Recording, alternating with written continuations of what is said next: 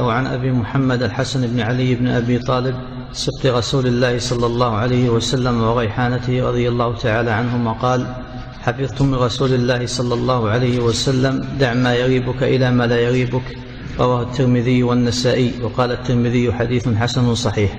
هذا الحديث عن الحسن بن علي بن أبي طالب رضي الله عنهما والحسن ولد فاطمة بنت الرسول صلى الله عليه وسلم. والحسين أخوه الحسين ابن فاطمة بنت الرسول صلى الله عليه وسلم. ولهذا قال سبط سبط الرسول صلى الله عليه وسلم. والسبط معناه ابن البنت. وأما الحفيد فهو ابن الابن وريحانته ريحانة الرسول صلى الله عليه وسلم. والريحانة هي الزهرة التي لها رائحة طيبة فهذا وصف للحسن رضي الله عنه. لأنه طيب جمله الله عز وجل في في خلقه وفي خلقه رضي الله عنه. وقال عنه الرسول صلى الله عليه وسلم إن ابني هذا سيد وسيصلح الله به بين طائفتين من المؤمنين. وصفه بأنه سيد والسيد معناه الرئيس والمعظم وذي القدر والمكانة. وهو كذلك رضي الله عنه. لأنه من بيت النبوة ولأنه في نفسه طيب طيب الخلق طيب الدين طيب الأعمال. ومن مزاياه ما جرى على يده مما أخبر به الرسول صلى الله عليه وسلم من حقن دماء المسلمين. لما كانت لما بويع بالخلافة بعد مقتل أبيه علي رضي الله عنه وكان معاوية مع أهل الشام في حرب مع علي ومع مع من كان مع علي. قامت حرب بين المسلمين طائفتين عظيمتين من المسلمين. طائفة تزعمها علي رضي الله عنه وطائفة يتزعمها معاوية رضي الله عنه بسبب مقتل عثمان رضي الله عنه.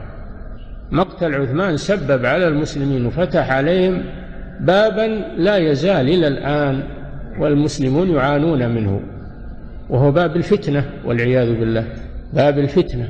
فلما رأى الحسن رضي الله عنه أن الأمر على هذا الشكل وأن الحرب قائمة بين المسلمين تنازل تنازل عن الخلافة لمعاوية رضي الله عنه لأجل حقن الدماء. وسمي هذا العام عام الجماعة لأن المسلمين اجتمعوا وهذا بفضل الله ثم بفضل الحسن رضي الله عنه. فتحققت فيه بشارة الرسول صلى الله عليه وسلم في قوله وسيصلح الله به بين طائفتين من المسلمين قال حفظت من رسول الله صلى الله عليه وسلم دع ما يريبك إلى ما لا يريبك دع يعني اترك. ما يريبك يعني ما تشك فيه من الريب والشك إلى الشيء الذي لا شك فيه. فإذا كان عندك أمران واحد مشكوك فيه وواحد ما في شك. خذ الذي ليس فيه شك. وهذا مثل قوله صلى الله عليه وسلم فيما سبق فمن اتقى الشبهات قد استبرأ لدينه وعرضه فدع ما يريبك أي اترك ما تشك فيه إلى ما لا يريبك إلى الشيء الذي ليس فيه شك لأجل أن ترتاح ترتاح نفسك وتبعد عن الريب فإنك إذا أخذت بالمشكوك فيه لا تزال نفسك في قلق وفي حيرة. وإذا أخذت بغير المشكوك فيه اطمأنت نفسك وارتاح ضميرك. فالرسول صلى الله عليه وسلم أرشد إلى هذا. إذا دار الأمر بين مشكوك فيه وغير مشكوك خذ المتيقن واترك المشكوك وبهذا ترتاح ترتاح نفسك. فإذا شككت في هذا هذا المال أنه حرام أو حلال وهناك مال حلال يقين خذ اليقين واترك الشك. اشتبه عليك طعام لأنه حلال وطعام آخر ليس فيه شك أنه أنه حلال. خذ كل من الحلال البين واترك المشكوك فيه. إذا اشتبهت عليك امرأة هل تحرم عليك؟ برضاع أو ما تحرم اتركها. خذ المرأة التي ليس فيها شك. تزوج من المرأة التي ليس فيها شك.